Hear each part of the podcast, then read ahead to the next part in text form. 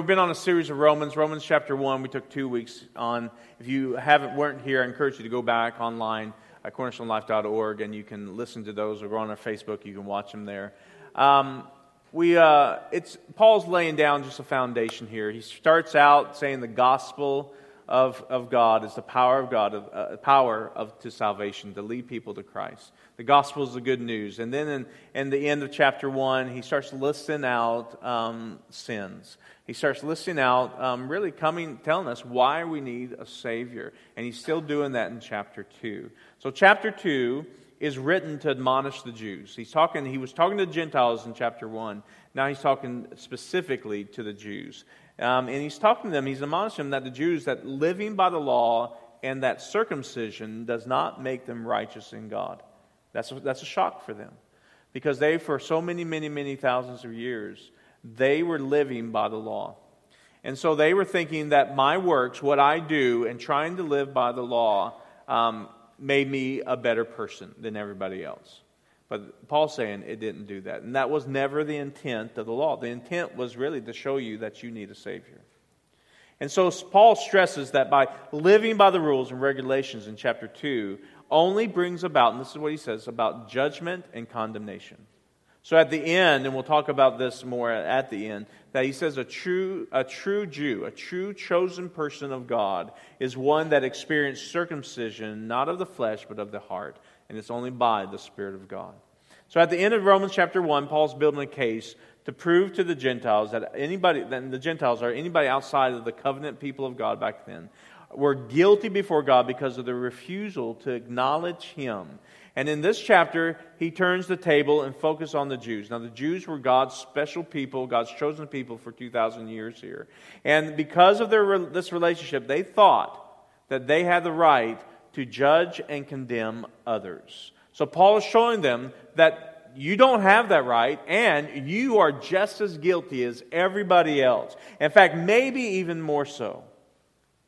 And so he's showing them that, listen, you got to understand this that you have no right to pass judgment on others because they were just as guilty and of doing exactly the same sins. So, from a human perspective, you know, it's really easy for you and I, bringing it back into 2018, to judge other people. It's real easy for us to compare ourselves to others. Now, you compare yourselves in a couple different ways. You compare yourself to others by looking down upon them. This is what the Jews were doing then. But you can also, and that's judgment. That's what he's talking about judgment. But you can also compare yourself to others and look down upon yourself. How many have ever done that before? In fact, we probably do that a little bit more than the other one. And that's still a form of judgment. It brings condemnation on yourselves. You think of everybody maybe being better than you, or you think that you are better than other people. So that's as Paul is saying here. And a lot of times, the longer we have walked with the Lord, the longer we've walked with Christ, the more we think we have the right to judge others, but this simply isn't so. Even if we are not participating in the sins that people are judging other people with, we have no right because we are sinful ourselves in some way. So just like what Paul was talking about in, in, verses chapter 1, verse 25, and so that he's talking about, and a lot of people use those verses just on homosexuality. And the way they do it, I've heard people just clap and be excited when, when a pastor talks against homosexuality. Now, now you guys understand homosexuality is wrong. I, I, don't, I don't mix anything here. It is completely wrong.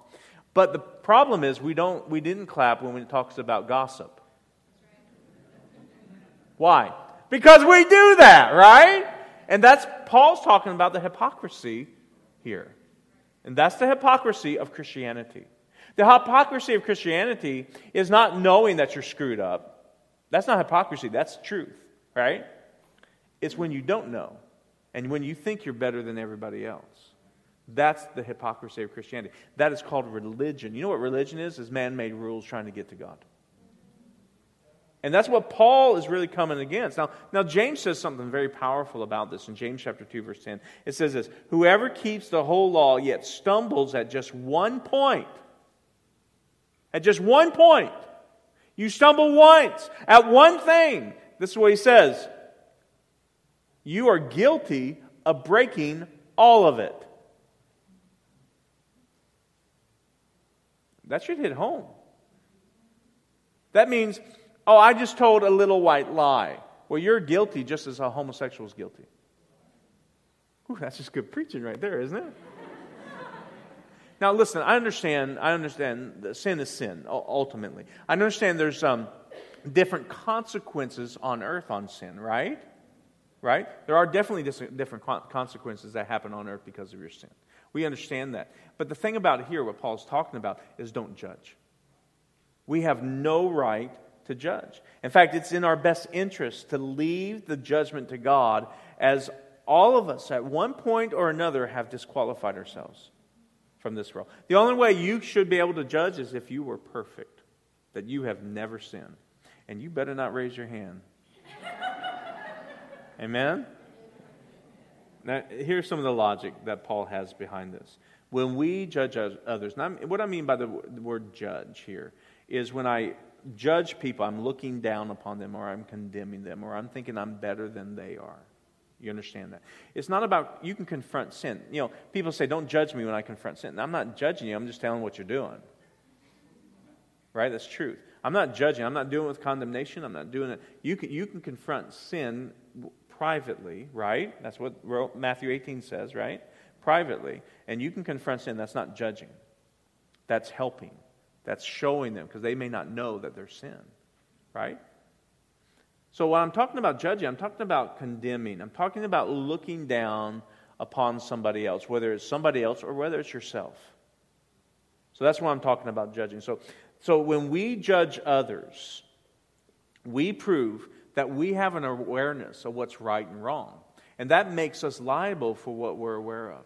That we have that knowledge of that. And Paul's saying here, he's saying that, eh, that whatever point we're passing judgment, we're proving the case against ourselves that we too are also guilty when we judge others. And here's the good news of all that. Instead of con- condemning us, what does God do?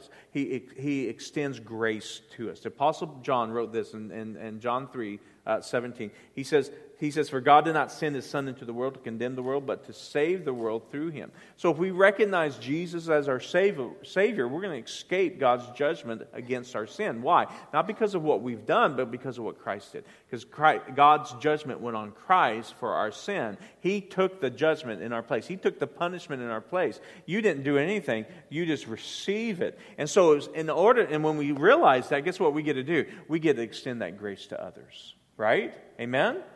And this is good news for us. So if we leave the judgment to God, we fully, what Paul says in Romans 2 3, we fully benefit from his mercy.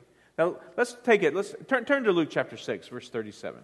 Luke chapter 6, verse 37.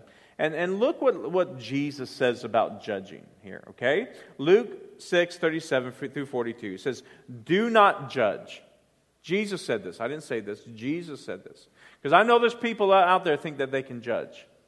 And no, you can't. You're not capable of it. He says, Do not judge, and you will not be judged. Wow. What you sow, you're going to what? Reap. Okay? So do not judge, you will not be judged. And judgment, what we're talking about is condemnation, looking down upon somebody. He says, Do not condemn, and you will not be condemned. Forgive, and you'll be forgiven. Give, and it will be given to you. A good measure, pressed down, shaking together, and running over, will be poured into your lap. For what, with the measure you use it, it will be measured to you. He also told them this parable Can the blind lead the blind? That means, can you, as someone who is not perfect, are you able to judge somebody else? Are you able to lead them in that way? No. Will they both not fall into a pit? The student is not above the teacher, but everyone who is fully trained will be like their teacher. Why do you look at the speck of sawdust in your brother's eye and pay no attention to the plank in your own eye? How can you say to your brother, Brother, let me take the speck out of your eye, when you yourself fail to see the plank in your own eye? You, what? What? You hypocrite. First, take the plank out of your own eye and condemn the other person. Doesn't say that, does it? He says, first take the plank out of your own eye, and then you will clearly, you will see clearly to remove the speck from your brother's eye. Now, listen, this is so important. Jesus didn't call that person a sinner. He called him a brother. Right? He called them family. So, what I do, how do you move a speck out of your own eye? You admit it, you repent. That means you change direction, change thinking, and you receive God's grace. How do you remove the speck on the brother's eye? You love them just like Christ loved you. His kindness brings you to repentance. We'll talk about that in a minute. You go to them, say, hey, let me help you. I see something's wrong here. Let's pray. And let's repent. And let me help you through this. See, that's the believer. That's the Jesus model on how to do this. Amen? It's not to condemn, it's not to push aside, it's not to kick out. I had a youth pastor one time when I was a youth pastor. He, he had this, this person who um, they had messed up on a date, and then they were on their worship team of their youth. They were young people. He says, Sean, I'm, I'm going to kick him out. I says, You better not. I said, Did, did they, they come to you, or did you, you catch them? He said, Well, they came to me. I said, Well, that's a sign of repentance right there. They realize their sin, right? Come on. They realized their sin. And what did they do after? Did they keep on doing it? No. They separated themselves, he said, and they're no longer. But he said, Sean, she's not holy. And I said, Well, either are you. You should kick yourself off the stage. Amen? I mean, if they continue to do things, and we'll talk about that in a minute, if they continue to do things, yeah, I understand. That's unrepented. That's a hardened heart. But they came to him. That's how. This is the Jesus model of doing this. So he says, he says you can clearly remove the speck from your brother's eyes. Now listen, now a lot of people say, well, God is not God of judgment because of this. No, he just tells you and I not to judge. God is a God of judgment. He does judge. He has judged. He has judged sin. Now, he's not going around and judging each one of your sins anymore. There's going to be a time you and I will sit in front of him and we'll be judged for what we did or what we didn't do. But he's already judged sin. What's the judgment of sin? Death, right? Destruction, the separation from God. Jesus came and made a way that we didn't have to go through that, that we can follow him and be changed. But God is judged. In fact, Romans 132 says there's a righteous judgment of God. So God's judgment is right, but He is the only one that can judge. Why is He the only one? Because He is perfectly righteous. He is all knowing. He's all powerful. He's a creator. He is perfectly just. He's merciful. He loves perfectly. He is the only one that can judge correctly. And He doesn't do it like you. And aren't you glad that He doesn't? Because you would be dead. Right? Because I know you, some of you. You would make a lightning bolt and you would throw it at people because that's what I would do. We'd all would do that. God's judgment is right. In fact, if there wasn't judgment, there wasn't a need for Christ. In fact, God's judgment is actually love. His judgment over sin, saying it was, it kills. His judgment over sin says it destroys, it separates. His judgment so we wouldn't live in death forever. But he also knew we couldn't get out of it, so he sent his son Jesus. Amen? Okay, look, go back to Romans chapter 2. Let's keep on real quickly. Dang, I gotta go, gotta go. Romans chapter 2, verse 2. And he says, And we know that the judgment of God rightly falls upon those who practice such things. What, what is those practicing? Those practicing sin. Okay? Those who continue, who, who refuse to acknowledge God in their life, who f- refuse to repent, there's a judgment. God's judgment rightly falls upon those who practice such things. Verse 3. But do you suppose this, O man, when you pass judgment on those who practice such things and do the same yourself, that you will escape the judgment of God? Let's continue. Verse 4. Verse 3, I mean. So when you, a mere man, pass judgment on them, yet do the same things, do you think you'll escape God's judgment? Or do you show contempt for the riches of the kindness and tolerance and patience, not real, realizing that God's kindness leads people to repentance? So Paul is questioning why are we expecting to escape God's judgment when we're doing the same to those who we judge? So he's telling the Jews, you can't do this.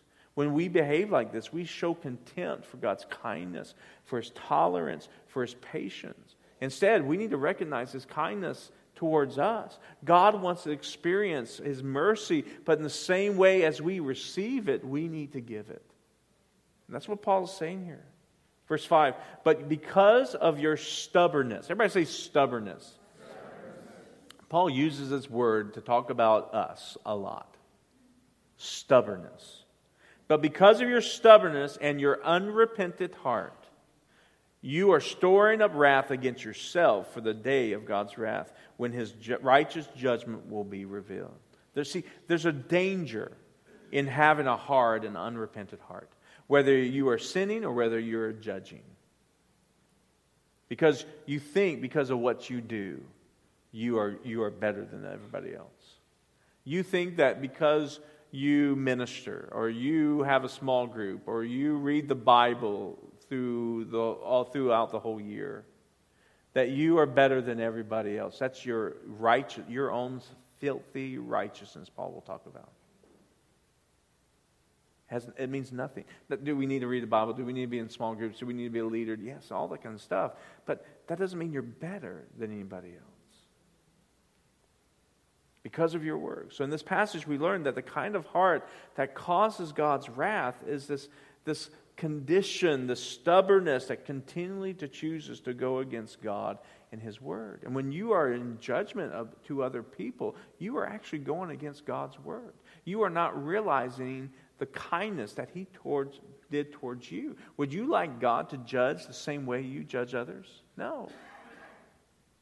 So, this attitude, this heart, becomes callous and it grows harder and harder. And, and it all starts in, in verse 1 by comparing ourselves and judging others.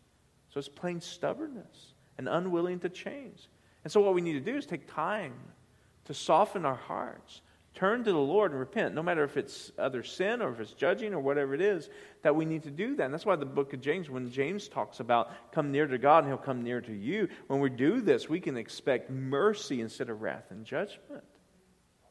It's, it's mercy. It's grace. And that's what God wants us to have. Verse 6 God will give to each person according to what he has done. To those who, by persistence in doing, in doing good, seek glory, honor, and immortality, he will give eternal life. But for those who are self seeking and who reject the truth, following evil, what it said in Romans chapter 1, that they only, they only, they, they applauded those who, who uh, sin, not only their own sin, but others who sin, that they made themselves their own God so they can do whatever they wanted to. And this is what he's talking about here. That self seeking who reject the truth and follow evil. There will be wrath and anger. There will be trouble and distress for every human who does evil, first for the Jew and then for the Gentile, but glory, honor, and peace for everyone who does good, first for the Jew and then for the Gentile. And so throughout this letter, Paul is building his case for faith in Jesus. See, it's all about Jesus. One of his main points, and we'll get in the, is that the law, or trying to good, do good, never saves us.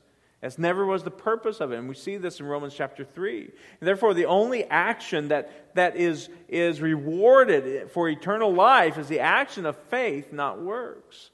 And here's why. At the pinnacle turning point, we see this in Romans chapter 3. We'll, kind of, we'll go there next week. Paul maintains that we are saved by grace through faith. So no one is declared righteous by observing the law. No one is declared righteous because you are good enough yourself, that you do everything completely right. The only way we are justified is through faith in Christ Jesus. And what's Paul describing here in, in, in chapter 2, verse 6 through 10, what he's describing here is a behavior that is rewarded for eternal life is faith as an action. So true faith is always accompanied, accompanied by action. True faith in Jesus always has some action in it. And so he's saying here, in the same way, faith by itself is not accompanied by action, is dead. That's what, what James says. See, real faith will always be recognizable by behavior. And so as, as we, we know, and that's why, why we can, there's fruit that we can judge. We can look at somebody's life and says, you know, that's not the way a, a believer should act. Right? So then we're not judging them, we're, we're realizing that. And then what we do is Matthew 18, we go to them and we talk to them. That's all about discipleship. And, and, and I love doing that because sometimes they just don't know. Because what does faith, what does sin do? Sin blinds, right? Faith restores. And so they just need to turn. And that's not judgment at all, and that's what Paul is saying here. Real faith will always be recognizable by behavior. And what this passage means, on one hand, is those who, who have faith, it's real, natural result of all this faith is seeking God, right? Seeking honor, seeking Him, seeking the things of eternity. On the other hand, rejecting this truth brings wrath. And so, this is the culmination of what the charge that Paul is doing in the book of Romans is making this charge against humanity. He says we failed to recognize in Romans chapter 1, 21, we failed to recognize on and honor God.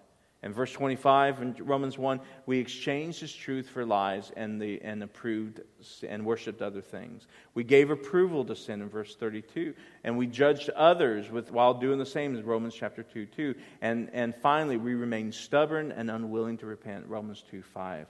So it makes sense that those who continue to do those things can expect wrath and anger at the end. See, guys, this is why we need Jesus. This is why we need to give our whole heart to Him. Because either we face God's justice on our own merits, merits, and guess what will happen? We'll perish. Or we receive mercy as a free gift of God because of the love and sacrifice of Christ Jesus. We need that. See, someone who understands this, and this is what my whole heart, that we would so understand the mercy and the grace of God in, in the book of Romans that we would be such a light out there that draws people to us. Amen? So we can tell them about the good news of the gospel of Jesus Christ, which is the power of God unto what? Salvation. Amen? And that we can be set free ourselves. Because you focus on your sin more than anybody else. Right? I did, I did this one time where I brought a whiteboard up on stage and I put a dot in the middle of it. And I asked you, what do you see? And everybody said, I see a dot. But there's so much of this whiteboard here. And you focus on your little sin or your big sin, whatever it is. And you focus on it, and that's all you focus on it. But what we need to focus is on the grace of God. Because you focusing on your sin doesn't help you at all. In fact, you've tried and tried to get out of your sin, and all you have felt is condemnation and judgment. But if you focus on Jesus, He is the what? The author and the perfecter of our faith. And when we focus on Him, what happens? Grace and mercy, not acceptance of the sin. We're not saying that. And that's where a lot of times grace people go, go to extreme. No, God doesn't accept your sin, He accepts you and who you were really originally created to be.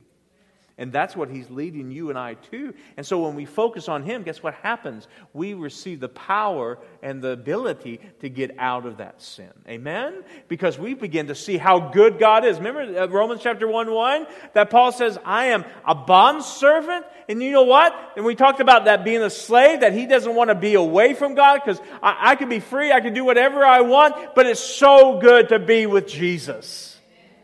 Even in the midst of my, my, my failures, even in the midst of my sin, it's so good to be to Jesus, to run to Him. And when I run to Him, guess what happens? I am completely changed.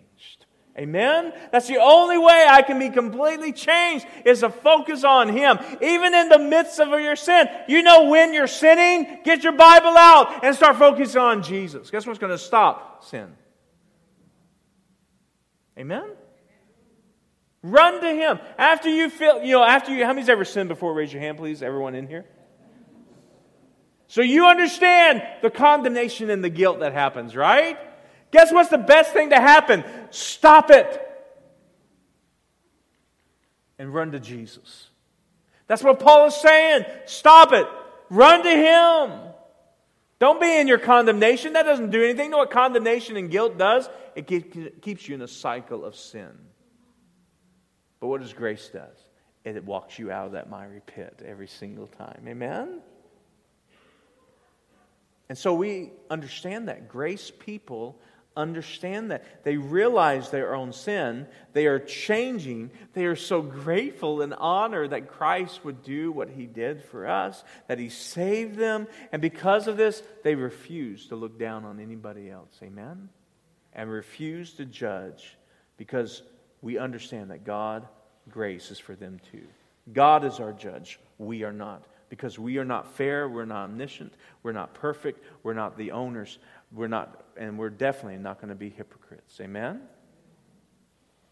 1 Corinthians 5.12 says this, For what have I to do with judging outsiders? Do you not judge those who are within the church? We're not supposed to judge. You know, people get mad at people sinning who aren't Christians. That's, let me, let me just give you some information. That is what sinners do. Right? That's why they need us, not to judge them, not to look down at them, not to pick at them, but to love them and share the truth of Jesus. You know, it's one thing I love about Rachel House and what Rachel House does. They don't judge anybody that comes in. No matter what, there's no judgment. They give them the truth. In fact, you go on their website, guess what they said? Here's your choices. The choice is always Jesus. But you got choices. The right choice is Jesus. Now, they can choose other ways, but there's no condemnation. That's why they're effective in what they do. That's why the church is effective in what it does when we fully understand grace. So, what do we do as Christians? We must understand God's judgment on sin. We know it's death and separation from God. And we don't want anybody to have that. But we must strive to comprehend the depths of God's love for us and for others. But also, we need to be the counter example to this bogus hypocrisy in Christianity. You know how we do that? We admit that we have sinned and that we're not perfect. We tell you all the time if you're perfect in here, this is not the church for you. Because none of us are perfect. So we admit when we're wrong. And when we're, when we're wrong, we see the sin, we repent. We say, God, I'm sorry. It's not just about sorry alone, it's about change. I change the way I think and I move forward. And we love people. Because we have many people, listen in here, that struggle with many different sins. And you are welcomed here. Amen? You are welcome. I don't care if you're struggling with homosexuality. I don't care if you're struggling with lying. I don't care what you struggle with. Because I know Jesus can change that. I listen, I told you last week, I can't fix you. I couldn't even fix myself. How am I going to fix you? I can't even get my dog to stop peeing on the carpet.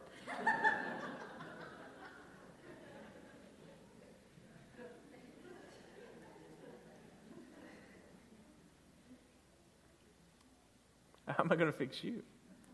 Jesus is the only one. The only thing I can do is point you to Jesus. I can tell you what's wrong in the Bible. Tell you what's wrong. I didn't write it. This is not my opinion. Okay, this is just what's clearly in the Word of God. But I can tell you this God loves you. And the Bible says that while we were yet sinners, Christ died for us. Isn't that good news? That's good news because we understand the grace. He loves you and He cares for you. So admit that you, you, are, you, you have sin. It's okay. It's not okay to stay that way, right? It's not okay to stay in our sin, right? And you, you, you're going to struggle probably with sins in all your life in some ways or another. Hopefully, we can reach perfection. That's our goal. But you may struggle on and on and on. But guess what? We're going to be there for, with you and help you out of it. Amen? We're going to love others who fall short. And we're going to remember that faith is a hard issue before God. Trust in Him. Now, at the end of Romans chapter 2, 28, look at this. He says, For you are not a true Jew just because you were born Jew- with Jewish parents, or because you have gone through the ceremony of circumcision. Verse 29, no, he says, a true Jew. And what he means by this, and they understood this, uh, the true chosen people of God. Okay? A true Jew, a chosen person of God, is one whose heart is right with God. A true circumcision is not merely obeying the letter of the law, rather, it's a change of heart produced by the Spirit. And a person with a changed heart seeks praise from God, not from people. And I'm going to close with this Psalms 51, verse 16. It says, You do not desire sacrifice. The psalmist is telling God, or I would offer one. You do not want a burnt offering. The sacrifice that you desire, he's telling God this, is a broken spirit. You will not reject a broken and repentive heart, O oh God. See, it comes flowing out of the heart, and it will change us from the outside, from the inside out. You ready for that? Amen? Isn't that good news right there? Amen? You are now released from judging others. Give God a hand for that. Amen? You are also released from others judging you. Give God a big hand for that. Amen? Amen? And you are also empowered to be like Him. Come on, give God praise for that. Amen? Amen. Bow your heads, close your eyes, and let's pray. Father, I thank you for your word, and I thank you that your word is good. Father, just like Paul, when he enters into the book of Romans and write, starts writing his letter, he says, God, I'm a bond servant. I'm a slave to Christ. That he has it too good at being a slave to Jesus than being out there on his own. And so, Father God, that's how we receive the book of Romans, how we receive your word.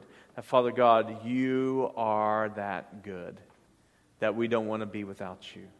And God, we may not understand. In fact, sometimes we may not even agree with what your word says.